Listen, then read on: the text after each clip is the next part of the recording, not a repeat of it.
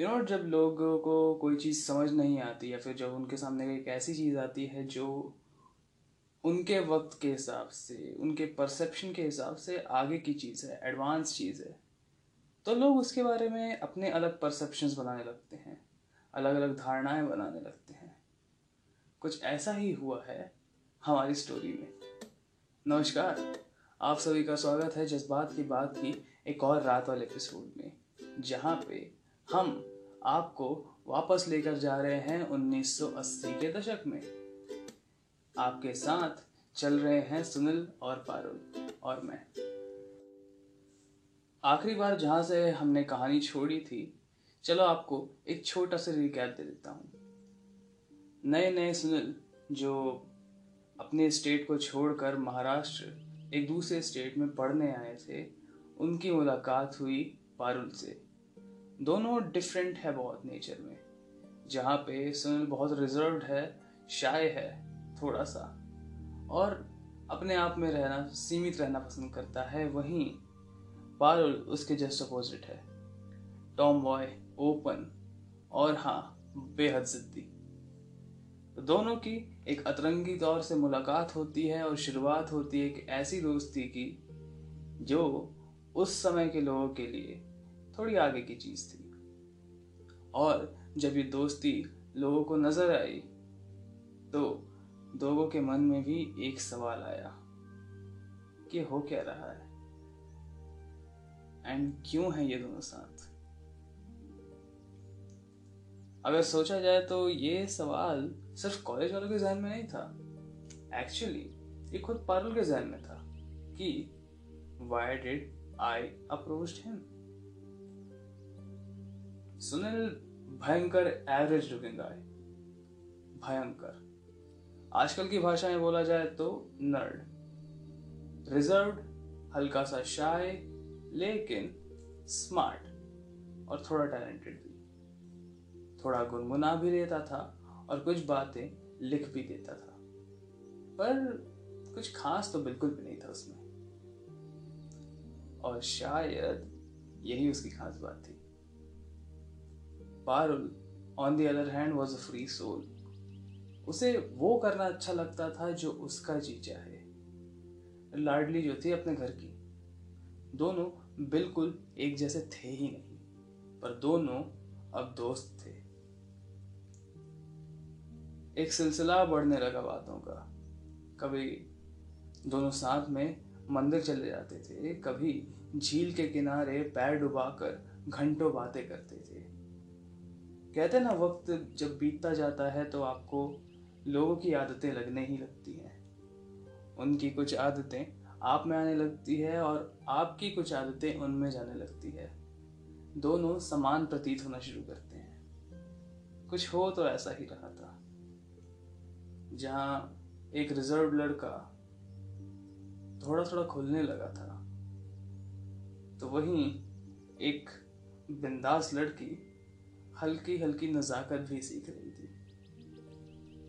कहा था ना, ये लोग झील के किनारे पैर डुबाकर घंटों बातें भी करना सीख गए। गर्मी में कुल्फी की ट्रीट और गोल्ड स्पॉट की टैंगी ठंडक। फॉर दोज डोंट नो कि गोल्ड स्पॉट क्या होता है बेसिकली ये है अस्सी के दशक का मिरिंडा। ठीक है? प्लस हाँ बारिश के मौसम में बारिशों में साथ भीगना इनका फेवरेट इवेंट बन गया। भले ही सुनील को ये उतना पसंद नहीं था, पर दोस्ती के प्रेशर में आके भीग ही लेता था।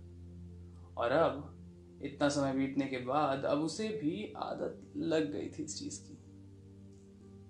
ठंड में, आलस के कारण साथ में ही रिक्शा कर लेना। पैसे भी बचते थे और बक बक करने की पूरी छूट। सच कहूँ ना तो दोनों में पारुल ही ज़्यादा बोलती थी शुरुआत से। मगर अब दोस्ती गहरी होने लगी तो पता चला कि भाई साहब भी कम नहीं है। ये भाई साहब भी बड़े बात हुई हैं। चाहे सुनील जितना भी अच्छा लिसनर क्यों ना हो, चाहे आपके सामने ही कोई कितना ही अच्छा लिसनर क्यों ना हो, लेकिन अगर वो फीडबैक ना दे, आपसे ही बात ना करे तो कैसे चलेगा? पता चला कि सुनील तो बड़ा बोला है। बहुत बक बक करता है। वो कहते हैं ना, चुप रहने वाले लोग अक्सर सही लोगों के सामने बोलना पसंद करते हैं। इतना कि सुनील ने अपनी पर्सनल डायरी भी दिखाई, जिसमें वो अपना लेखन करता था। कहा था ना, थोड़ा बहुत लिख भी देता है। और इस डायरी के दर्शन करने वाली दूसरे इंसान बनी पारुल। फिर एक और दिन की था, जब ये दोनों फिर से झील किनारे पैर डुबो के बैठे हुए थे। और अब पारुल ने जिद कर ही दी कि कुछ सुना देना यार। देख, तू लेकर ज़रूर आता है, पर तूने आज तक मुझे कुछ सुनाया नहीं है। इसी बात पे कुछ चंद लाइनें सुनील पड़ी, और वो कुछ चंद लाइनें उसकी फेवरेट बन गई। सुनना चाहेंगे? लिखा था कि तुम समझने का प्रयास मत करो। मैं समझा नहीं पाऊँगा। तुम समझने का प्रयास मत करो, मैं समझा नहीं पाऊँगा, पर जब तुम इजाज़त दोगी, मैं तुम्हें अपने हाथों से पायल पहनाऊँगा, जब तुम इजाज़त दोगी। इजाज़त है? फ्लर्ट कर रहा है तुम्हारे साथ लाइन मार रहा है मुझ पर मज़ाक कर रही हूँ। तूने ना डरा दिया था मुझे। कुछ इसी हँसी ठिठोली के साथ वो दिन तो बीत गया, लेकिन ये लाइनें दोनों के जहन में छप गई, खास करके पारुल के जहन में। सच कहूँ ना, कॉलेज के दो साल इनके ऐसे ही निकले, और इन दो सालों में एक नायाब रिश्ते को तराशा गया। दोस्ती का रिश्ता इतना गहरा कि एक दूसरे की हर बात का पता था दोनों को। जब कोई एक नहीं आता था तो दूसरे से पूछ ही लिया जाता था कि तेरा पार्टनर कहाँ है। मगर जहाँ इस मित्रता का रंग गहरा होता जा रहा था, साथ में एक नया रंग भी उभर कर आ रहा था किसी के मन में। वैसे आपको क्या लगता है, ये नया रंग किसका है?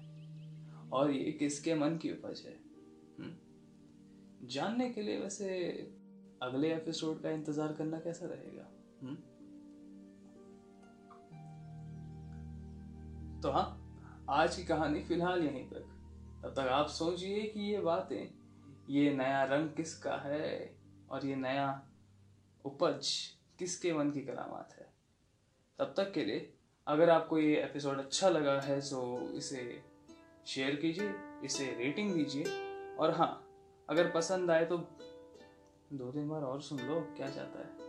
और अगर तुम लोगों ने पिछला एपिसोड नहीं सुने हुए हैं तो पार्ट वन और पार्ट टू मेरे चैनल पे ही दिया हुआ है। तो जाओ, सुनो सब्सक्राइब करो और शेयर करो।